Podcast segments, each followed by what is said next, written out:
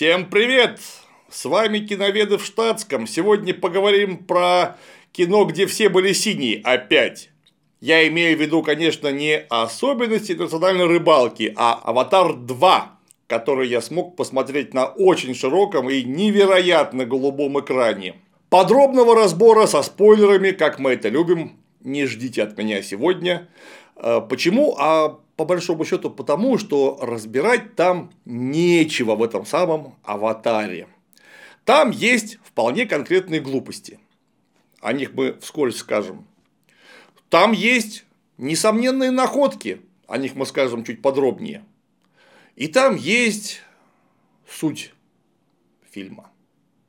И вот про суть-то мы сегодня. Про суть его. Про его философию, если хотите. Вот именно про него мы будем говорить гораздо подробнее, чем о критике содержания данного чеканного полотна.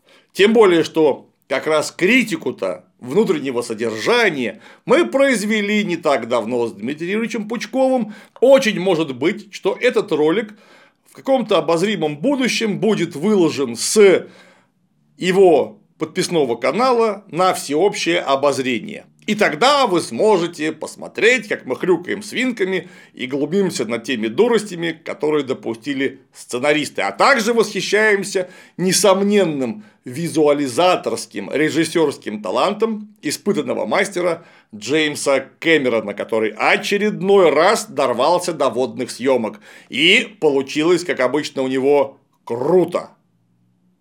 Итак, к полотну «Аватар два», которое ждали мы долгих тринадцать лет. Ждали, ждали, и вот, наконец, дождались. И что же мы там увидели? Концептуально, и это меня очень разочаровало, фильм запредельно вторичен по отношению к первому «Аватару», который вышел аж на... в две тысячи девятом году? Кажется так, очень давно. И что мы имеем с гуся в итоге? Некто попадает в чужеродную среду под воздействием внешних обстоятельств и вынужден с ними бороться. Это вам ничего не напоминает? Ну вот если, да, даже без если, если туда приделать имена Джек Салли, Нейтири и прочие, прочие, мы поймем, что мы разговариваем про первого «Аватара». Потому что во втором «Аватаре» все то же самое, только трансфер Джека Салли осуществляется не с планеты Земля на планету Пандора, а из племени Нейтири в племя водяных. Ах да, он теперь не один, у него куча детей и воспитанников, потому что аватар-то Сигурни Уивер не погиб. Аватар-то он в коме, и этот аватар умудрился родить дочь. Прямо изнутри комы. Ну так это же Эллен Рипли. Эллен Рипли родит, что хочешь. Помните, как в довольно дурацком фильме «Чужие четыре» было сказано? What is it? It is monster. And who are you? And I am monster mama. Это же монстр мама. Она вообще в любом состоянии может рожать. Тем более, дочка получилась довольно симпатичная. Вовсе не чужой монстр. Вопрос, откуда у аватаров репродуктивная функция, это вопрос открытый. Потому что ни намека на это не было в первой серии. И зачем по факту управляемому дрону репродуктивная функция, я вообще понять не очень сильно могу. А если этого аватара кто-нибудь отшпилит? И потом получится ребеночек. Аватар не имеет собственных мозгов по факту. Он имеет некий модуль, куда переносится сознание оператора. А вот откуда мозги у ребеночка появятся, какие они будут, блин, вопросы, вопросы, вопросы. Я не говорю, что это теоретически невозможно. Я не понимаю, нахрена это. Ну вот аватар стоит денег, и зачем к нему приделывать репродуктивную функцию? Кто ребеночком-то управлять будет в итоге? Зачем это? Э, сложности. Это просто нужно было как-то пояснить. Это, вот это как раз просто. Ну, просто сказать, друзья, об этом в прошлом фильме не было сказано, но вот сейчас мы вам кое-что развернем. Дело в том, что Для того, вот я сейчас прямо фантазирую. Для того, чтобы производство аватаров поставить на более дешевый поток, вот исходных аватаров можно делать при помощи вот тех самых конструкторов «Делай сам». А потом они могут рожать бесплатных детей, каковы при вторжении хирурга, биоконструктора, мастера над ДНК. Вот их можно тоже будет переделывать в каких-то других аватаров. Ну, например, такого рода вариантов есть не одна тысяча. Фантазия-то ваша ничем не ограничена. Ну, нет, там ничего не пояснили. В общем, Джеймс, свет наш Кэмерон, конечно, талант. Но если ты и сам, парень, не промах, ну, или знаешь толковую мастерицу, способную создать шедевр космического масштаба, обрати внимание на наборы Ring String. Вот в такой коробке находится все, что нужно для создания уникальной картины нитью. Например, портрета Нейтири, в смысле Нейтири. А можно сплести какую-нибудь земную красотку, ведь ринг-стринг позволяет создавать картины из совершенно любой фотографии. Просто берешь набор, заходишь на сайт, загружаешь туда понравившееся изображение, и вот у тебя на руках персональная аудиоинструкция по созданию прекрасного произведения в жанре стринг-арт. Особых навыков для этого не требуется. Основа картины поделена на сектора, а гвоздики, на которых крепится нить, понумерованы. Даже инопланетный ребенок не ошибется. Голос диктора называет цифры, а ты расслабляешься и погружаешься в творчество. Процесс умиротворяющий. То, что надо для отдыха от напряженной городской жизни. А готовая картина из нитей украсит любой интерьер, потому как цвета выбраны универсальные – белый и черный. Так что набор Ring String – это беспроигрышный подарок для дам. Где взять набор, узнаешь, пройдя по ссылке под роликом. А если введешь в корзине промокод КЛИМ, получишь приятную скидку в пятнадцать процентов. Жми по ссылке и дари красивые подарочки. Джек Салли оказывается в племени водяных. Водяные, конечно, их принимают довольно прохладно. Я бы вообще их выгнал нахрен. И там они вынуждены опять завоевывать себе место под водяным этим солнцем, что и делается вполне. Но, конечно, пролетает обратно злобная корпорация через пятнадцать лет, и начинается новая история взаимодействия Джека Салли с негодяем-полковником Майлзом Кворичем, которого я почему-то постоянно зову Кворич. Почему, не спрашивайте, это что-то у меня в голове. У меня он почему-то Кворич, а не Кворич. Да какая разница, поляк, наверное. Хе. История взаимодействия шедевральная, потому что прибытие корпораций на нескольких кораблях, а не на одном, означает, что все, конец. Вас разметелят вообще. Первый ваш фокус с неожиданным нападением, когда вами руководил Джек Салли, знающий изнутри слабости системы, больше не прокатит просто потому, что э, за пятнадцать лет кое-что изменилось в самой системе, он ее нынешних слабостей не знает, и нынешних сильных сторон тоже не знает. А во-вторых, все, кто получал горячих в первом аватаре, знают боевые возможности аборигенов и им некоторым образом подготовятся. То есть, еще раз, их за счет эффекта внезапности победить не выйдет, вам всем кранты.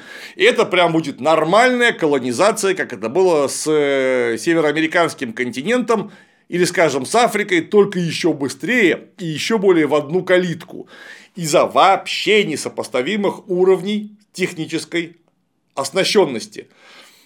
Там-то речь про какой-то двадцать третий, что ли, век или двадцать четвёртый.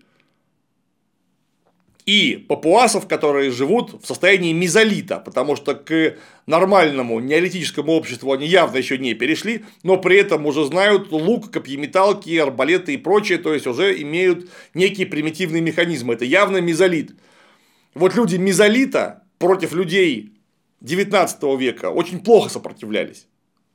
Но тем не менее, из-за того, что эти передвигались пешком, а те всего лишь на лошадках, от них можно было убегать по континенту, колонизация какового растягивалась лет на сто, ну или хотя бы на полвека. Тут-то люди с вертолетами, огнестрельным оружием, боевыми кораблями, суперсвязью, которую вы не можете ни перехватывать, ни глушить, минами, ракетами, бомбами и всем, чем положено, против кого, а против мезолитических же папуасов с луками. Это может один раз-то в виде фантастического допущения и прокатит, но потом, потом вам всем конец. Джек Салли убегает к племени воды, говоря, что вот это сейчас мое племя, иначе из-за меня-то пострадает. Но вот твое племя пострадает и без тебя, потому что вообще-то вы восстание подняли. Вы убили огромное количество народу, которое корпорация прислала в прошлый раз. То есть из элементарного инстинкта корпоративного самосохранения, из предосторожности вас всех вырежут. И никто помешать этому не сможет, потому что на Земле об этом даже не узнают, учитывая, что это другая планета. Потом за тобой охотятся. Да кому ты нафиг нужен один-то? Ты был опасен, пока ты был в кооперации с целым племенем, которое могло подключить еще несколько племен. А там ты был большим авторитетом. Ты же этот кто? Торук-Макто. А у водяных ты никто, Торук-Макто. Ты просто еще один синий, плохо приспособленный к плаванию. Поэтому специально за тобой охотиться не надо. Рано или поздно доберутся до всех отдаленных точек данной планеты. И все будет подчинено мерзким корпоративным нуждам. Ну вот так выглядит противостояние капиталистическо-империалистической цивилизации и папуасов. Вариантов тут нет вообще никаких. Но нет, там охотятся все равно за Джейком Салли, попутно выясняется, что есть какие-то разумные кашалоты, которые сочиняют стихи и имеют философию. Ради каковых кашалотов водяные готовы на многое, потому что это их духовные братаны. И вот полковник Кворич начинает духовных братанов мочить, чтобы выманить на себя Джейка Салли. И вот племя воды переходит резко в атаку. Тут Джейк Салли говорит: нет, я сам разберусь. Идет разбираться. Разбирается. Племя воды вообще исчезло при этом. Как будто его и не было. Это, наверное, как-то поправить в режиссерской версии. Потому что это-то очень короткое кино. Всего три с половиной часа. Поэтому, естественно, всего, что хотелось рассказать Кэмерону, рассказать-то невозможно за три с половиной часа. Это что такое три с половиной часа? Вы вообще о чем? Вот следующее будет четыре с половиной часа версии, и вот там наверняка вот все эти корявости монтажа будут поправлены. Но пока видели довольно коряво склеенные кадры. Вот было племя, очень много народу на своих плавающих этих рыбах. Вот раз их уже и нет. Обидно. Да. Ну и все. Как обычно, Майлза Кворича набили, всех плохих утопили, все хорошие остались в живых. И вот семья Джейка Салли воссоединилась и готова к новым приключениям. Конец фильма. Точка. Все. Я же предупреждал, что не буду подробно рассматривать сюжет по этапам. Обещание я свое сдержал. Глупости есть. Есть глупости совершенно невообразимые, типа думающих кашалотов, которые живут целым кашалотьим народом. А что они, интересно, кушают при этом, эти кашалоты? Они же размером метров по пятнадцать-двадцать каждый. Им нужно тонну рыбы в день съедать. И там этих кашалотов целая толпа, ну, целое племя. То есть, это что, на каждого по тонне, что ли? Где они эту рыбу берут? Кашалоты, как суперхищники, живут строго поодиночке. У кашалотов не может быть никакого хозяйства, у них руков нету. А значит, не может быть абстрактного мышления. Оно просто не сможет эволюционировать, не из чего ему эволюционировать, а значит, не будет ни философии, ни развитого языка, и не смогут они общаться с сапиенсами, потому что сапиенсы для них в самом лучшем случае еда, в худшем угроза. Все, весь хрен до копеечки. Вариантов нет никаких вообще. Это не научная фантастика, а не научная фантастика, потому что а Кэмерон нам как-то попытался объяснить наличие абстрактного мышления и философии, которое возможно только при наличии абстрактного мышления у кашалотов. Ну вы что, серьезно? Это быть не может. Если, опять же, вы внутри своей фантастики не примените некие объясняющие ресурсы. Как, блин, это вышло? В первой серии добывали анаптаниум, который стоил двадцать тысяч долларов за грамм. Во второй серии про него в принципе забыли, теперь добывают мозговую жидкость китов амриту, которая дает бессмертие человеку. О как! Как она дает бессмертие человеку, который эволюционировал вообще в других условиях? Я не знаю. То есть, вот есть кашалот с Пандоры за пять с половиной лет пути на фотонной тяге. Он эволюционировал на Пандоре. Там даже, блин, состав атмосферы другой для человека ядовито. И вот жидкость из мозга кашалота попадает в земного человека и делает его на время потребления, видимо, бессмертным. То есть, все. Как? Почему? Ну, вы бы попытались хотя бы двумя мазками объяснить это, что есть где там какое-то химическое соединение, которое как раз из-за того, что оно эволюционировало на другой планете, оказывает на эндокринную систему у человека вот такое воздействие. И клетки у него получают на время действия, скажем, неограниченный резерв деления. Вот что-то такое. Как-нибудь вы бы попытались соврать-то, чтобы интересно было. Нет, просто есть амрита. Ну, напоминаю, амрита – это эликсир бессмертия ведийских богов в Индии. И что? А наптаниум теперь добывать не надо? Там какие-то китобойцы ходят и мочат несчастных кашалотов, которые, кстати, все перешли на вегетарианство. Как? Не знаю. Но, тем не менее. Мочат они кашалотов, добывают из них амриту. А наптаниум больше не надо добывать. И оно вообще теперь этот сверхпроводник, левитирующий никому и не нужный совсем. Еще одна глупость. Меня она очень сильно разочаровала. Воспитание детей Джейка Салли. Это приключения американских подростков где-нибудь в Новом Орлеане. Или Нью-Йорке. Или, скажем, Талсе. Люди, которые живут в лесу, тем более в джунглях, в тропических. И живут, выживают там десятками и сотнями поколений, воспитывают детей не так. Воспитывают детей, во-первых, не родители, а весь род. И воспитывают их да, ровно так же, как воспитывают нормальных современных детей. На дороге играть нельзя, подходить к укуренному, обдолбанному человеку не стоит, ни в коем случае нельзя разговаривать с незнакомыми взрослыми людьми на улице и тем более куда-то с ними идти или, не дай бог, садиться в машину. Точно так же ребенок, который выживает в джунглях от взрослых, ну так лет с трех уже точно знает, что поодиночке детям в джунглях шляться не стоит, что если вы плаваете по волнам, то уплывать за рифт не надо, потому что там акулы и так далее и тому подобное. Все, кто так не делает, годам к десяти бывают утилизированы природой. Таким образом, им дедушка Дарвин запрещает передавать свой тупорылый генетический код в будущее. Но нет. Дети Джейка Салли – натурально американские подростки из две тысячи двадцать первого фильма об американских подростках, которые не такие и поступают вопреки воле отца. И там есть старший брат, старший умный был детина. Средний был и так и сяк, младший вовсе был дурак. Вот младший – это их воспитанник-паук, который вовсе был дурак. Паук – это, конечно же, сын полковника Майлза Кворича, которого не смогли эвакуировать на Землю в первой серии, и его взял к себе на воспитание добросердечный Джейк Салли. А вот средний, который так и сяк, это же идиот законченный, потому что он необычная снежинка, он завидует старшему брату, и вообще всем завидует и хочет поступать не так, и поступая не так, он постоянно подставляет собственное семейство. Это все очень умилительно и способствует узнаванию, а также самоидентификации современных подростков с персонажами в кино, но запредельно недостоверно.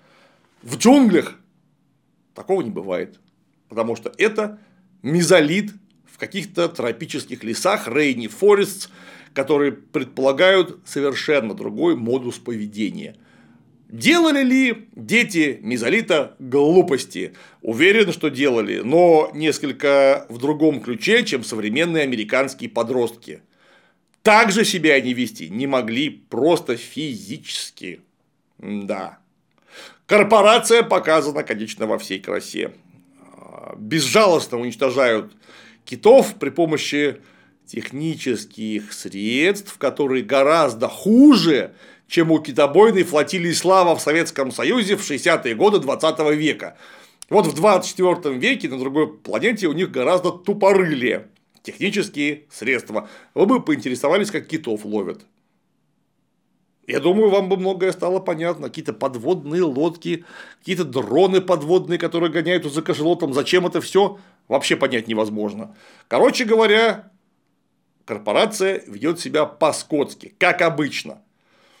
Единственное, что вот тут, мягко говоря, подходя к сути фильма, чуть-чуть не дотянули. Потому что если первый фильм – это яркая, антиимпериалистическая и даже, наверное, точнее можно сказать, яркая антифашистская манифестация, потому что там показаны настоящие фашисты, как они есть, в дикой природе, в действии, то тут есть момент высадки корпоративных сволочей на планету, когда они все сжигают посадочными огнями, есть там у них некий город-сад построили, такой роботизированный, есть злобная Кармела Сопрано в роли генеральши морской пехоты и полковник Кворич, который зверствует, он зверствует от собственного лица. Да, его послали изловители убить Джейка Салли. Как изловители убить? Ну, каким-то способом. И вот эти способы полковник, э, полковник выдавливает из себя самостоятельно. Он персонифицированное зло, потому что он сам по себе не очень хороший человек. Плюс ко всему, он сильно не любит Джейка Салли. За все его художества в первой серии он считает его предателем, власовцем и резинотехническим изделием номер два штопаным. Поэтому его нужно обязательно убить. Для чего? Во исполнение собственной мести. Именно во исполнение собственной мести он применяет крайне жестокие методы поиска и общения с самим Джеком Салли. Но ведь корпорация же не просила его кого-то пытать, правильно? Нет. Она, более того, не давала ему даже какого-то добро на пытки, казни и все остальное. Надо найти Джека Салли. Для этого есть масса технических средств. Вот, например, в плен павука взяли. Ничего у него не выведав. Очень даже странно. Есть одноплеменники, которые точно знают, куда убыл Джейк Салли. Много чего есть для оперативной работы. Но вот потому что полковник Кворич скот, ну, он в самом деле скот. Он и ведет себя как скотина. Потому что он скотина. Кровожадная, тупорылая скотина. То есть, полковника Кворича по факту фильма мы, наверное, не очень любим. Вместе со всеми его подручными. А вот хорошего Джейка Салли мы любим всем сердцем напротив. То есть, вот такая у нас пара. Антагонист, протагонист. Протагонист, антагонист. Вы понимаете, что история про то, как кто-то хороший сопротивляется кому-то плохому среди пасторали, это история «Танцующих с волками» с Кевином Костнером. Мы это уже видели. Да, наверное, подобного рода фильмов можно вспомнить много, когда есть просто плохой идиот, злобный, здоровый, тупой идиот, и есть хороший парень, который вынужден ему сопротивляться. Черт возьми, у нас подобная пара есть, блин, «Назад в будущее три», например, где есть этот Буч, который стреляет в Марти Макфлая и попадает ему в грудь и говорит: вот тоже злобный, здоровый, тупой идиот, который умеет только убивать и любит это делать очень сильно. Тут у нас такой же полковник Кворич. Да, простая, многократно рассказанная история – это хорошо, но это не очень хорошо для того, чтобы производить какой-то прорывной фильм за четыреста миллионов долларов. Или сколько там стоил новый «Аватар». Короче, исполинскую для полного метра сумму. Просто исполинскую. И для тринадцати лет производства сценария. За год такое можно было родить. Какой там за год? За неделю такое можно было родить. А тут тринадцать чертовых лет. За каковые сценарии можно было. Так, сейчас хотел плохое слово сказать. Не буду говорить плохое слово. Так выдрючить, в общем, чтобы у нас блестел, как у кота, сами знаете что, Фаберже. Но нет, не сделали, не выдрючили, а получилось что-то чрезвычайно странное. Мы даже не вполне понимаем, именно во втором фильме, в отличие от первого, а точно ли полковник Кворич плохой? Потому что, если так разобраться, он лично воздает Джеку Салли и его возможным друзьям по заслугам, потому что его-то предали в самом деле, как личность-личность. Они же имели персональную договоренность с Джеком Салли. И Джек Салли ему обещал: ты со мной, сынок? Черт, да, сэр. Но для морпеха этого достаточно. Слово-то было, которое сделал твой брат морпех. Ведь пребывание в корпусе морской пехоты веками обыгрывается, как пребывание в некой семье. Каждый морпех тебе брат. Неважно, в каком он звании. И вот брат брату сказал: да, черт, сэр. Или черт, да, сэр. То есть пообещал быть с ним. И вместо этого взял и кинул. То есть, может быть, вот в данной-то парадигме у полковника Кворича есть своя правота.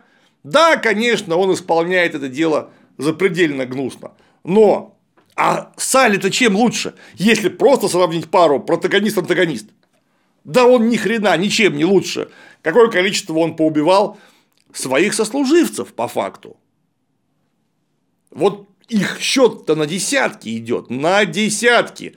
И самого полковника грохнули они вдвоем с женой будущей, или уже тогда настоящей. Короче говоря, с его стёлкой, с Нейтири. С Зои Салданой синей. Что это такое? Это предательство. А значит, Джейк Салли-то примерно такой же. Просто у Джейка Салли своя правда, у полковника Кворича своя правда. Вот видите, он там даже себя показывает как-то не совсем гнусно по отношению к сыну своего прототипа. И сын-то его потом даже и спасает из тонущего корабля. То есть, можно встать и на сторону полковника, или не встать полностью, а попытаться его понять, почему он так действует. Да просто потому, что Джейк Салли – это просто синий власовец в его глазах. Вот и все. И вот за полковником-то нет той самой несокрушимой корпорации, которая вообще-то по факту есть, но она вообще никак не манифестирована или почти никак не манифестирована в этом кино. Корпорации, которая насаждает что? Так она насаждает собственную, прямую, открытую террористическую диктатуру. Не как проявление личной мести одного человека другому человеку, лично ему не очень приятному, а как систему. Это главное. Вот этой системы-то в кино номер два нет. И это страшно обидно, потому что в кино номер один-то это все было проговорено метафорами, отсылками, цитатами, прямым текстом и мастерски слеплено в единое связанное повествовательное полотно. Тут полотно есть, ну, правда, совершенно одноэтажное, даже хуже, одноклеточное. И еще хуже, что эти клетки зеркально повторяют клетки из первого фильма.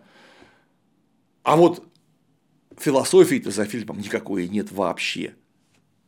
Первый «Аватар» оказался глубоким произведением, который, несмотря на изначальное мое крайне негативное восприятие, ну, из-за идиотизмов сценария этого фильма, раскрылось мне при последующих просмотрах с совершенно иной стороны. Там есть глубокая идея, которая вообще-то прослеживается в большинстве фильмов в творчестве Джеймса Кэмерона. А здесь что? Ну, здесь максимум есть экологические проблемы. Экологические проблемы неизбежно связаны с течением технологического прогресса. Потому что человек – это такое животное, которое приспосабливает материю природы под себя. Иногда ведет себя при этом как слон в посудной лавке. Точно таким слоном человек оказался в посудной лавке планеты Пандора. Китов мочит, потому что кому-то нужно продлять жизнь. А посмотрите-ка с другой стороны. Неужели никому не надо продлять жизнь? Вот какой-нибудь мальчик, загибающийся от лейкоза, он хлопнет этой иностранной амриты и оживет. Может быть, оно того стоит или нет? Вы этот вопрос могли задать. Цена человеческой жизни, которая в самом деле стоит очень дорого. А вот где ее граница? Можно ли пожертвовать жизнью чужого разумного, чужого, но разумного, который вполне сопоставим с тобой как личность, ради жизни одного человека на земле? Показали бы вот этого умирающего от лейкемии мальчика, которому нужна амрита. И он не то что выздоровеет, он просто жить будет дальше. Все, у него все пройдет. И покажите, чего стоит этот мальчик и чего стоит этот кит. Вот полковник, или не полковник, а ученые, которые прилетели на китобойном судне за Амритой, они точно знают, что у них там сзади семья. На грани семейной же трагедии чудовищной. И вот они сталкиваются с китом, собираются его грохнуть очередного, вдруг понимают, что он разумен. Это такой же мальчик, как твой мальчик на земле. Этот кит твоего мальчика стоит или нет? Вот какой мог, мог бы быть поставлен вопрос. К этому подошли, но не проговорили, да почти ничего не проговорили. И, может быть, одного-то мальчика один кит не стоит. Может быть, вот этой Амриты, которую ты с него сцедишь, хватит на то, чтобы целый хоспис спасти. Вот хоспис людей стоит одного разумного кашалота. Где граница, через которую можно переступить ради своих в вторжении в абсолютно чужую, чуждую нам жизнь? Ведь эту загадку разрешал еще Сесил Родс когда-то, в конце девятнадцатого века, когда говорил, что мы империя, а империя – это вопрос желудка. Чтобы не потонуть в гражданской войне, мы должны постоянно завоевывать. Это не полная цитата, но смысл такой. И вот он погрузил Африку в кровавый ад, который во многом не кончился и теперь из-за усилий Сесила Родса.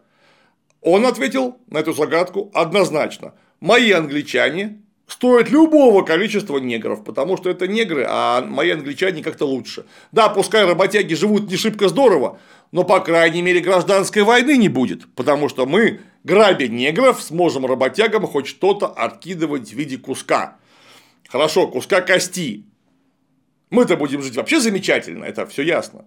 Но Сесил Родс, как певец вообще британского расизма, империализма и предшественников настоящих фашистов, вот он эту загадку разрешил так.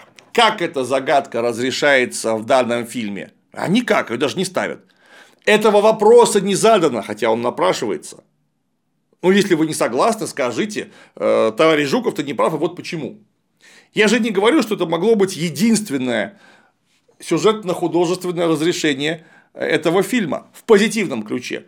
Но это вполне конкретно объективно существующее сюжетное разрешение данного фильма, которое могло бы поставить вопрос, достойный великого художника Джеймса Кэмерона, каким мы его знаем, помним и любим. Да вот, начиная с первого самого «Терминатора», где вопрос выбора тоже стоял. Вопрос, конечно, заданный Кайлом Рисом. Он уехал в далекое прошлое, и он, будучи взрослым человеком, сам до апокалипсиса лично не доживет, и может, между прочим, уехать в какую-нибудь Флориду и прекрасно там оттягиваться, пользуясь постзнанием каким-нибудь, например. Ему эта баба, которую он спасать прислан, вообще нафиг не уперлась, если мы говорим о чисто материальном выражении вопроса. Он выбор делает, он жертвует собой ради будущего. Вот где велик Кэмерон, как рассказчик. И мы смотрим на второго «Аватара», понимая однозначно, что тут нет Кэмерона-рассказчика. Да, тут есть все тот же великий визуализатор, великий визионер, который уже тринадцать лет назад создал виртуальную природу, которая не уступает в реалистичности природе настоящей и даже превосходит ее во многом. И вот теперь он сделал все то же самое, только больше, шире, толще, глубже, лучше и масштабнее в разы. Он крутой. Вот придумать такое, то, что он придумал на планете Пандора, придумать-то ладно, каждый может. Воссоздать это, перенести свое видение на экран так, чтобы все поверили. Гений. Тут уж мы ничего поделать не можем. Это состоявшийся, черт возьми, факт, имеющий очередное подтверждение. Но вот Кэмерона рассказчика мы тут не видим. Потому что есть плохой, который плохой, потому что он просто, вы видите, мудак. Есть хороший, потому что он просто хороший, и вот у него дети, вот они борются с плохим, за которым ни черта, по большому счету, кроме личной мести и собственной гнусной природы, не стоит. Все. Плоское, как блин, неинтересное, вторичное по отношению к самой себе повествование. Обычный, Космический боевичок на другой планете в необычном антураже. Собственно, вот все, что есть в фильме «Аватар два». Так, как мы его увидели. Повторяюсь, у меня сохраняется какая-то призрачная надежда на «Director's Cut». Потому что я помню «Лигу справедливости» от ди си и «Лигу справедливости» в режиссерской версии от Зака Снайдера. Вот «Снайдер Кат» и «Лига справедливости» – это два разных фильма вообще. То есть, совсем в них нет ничего общего.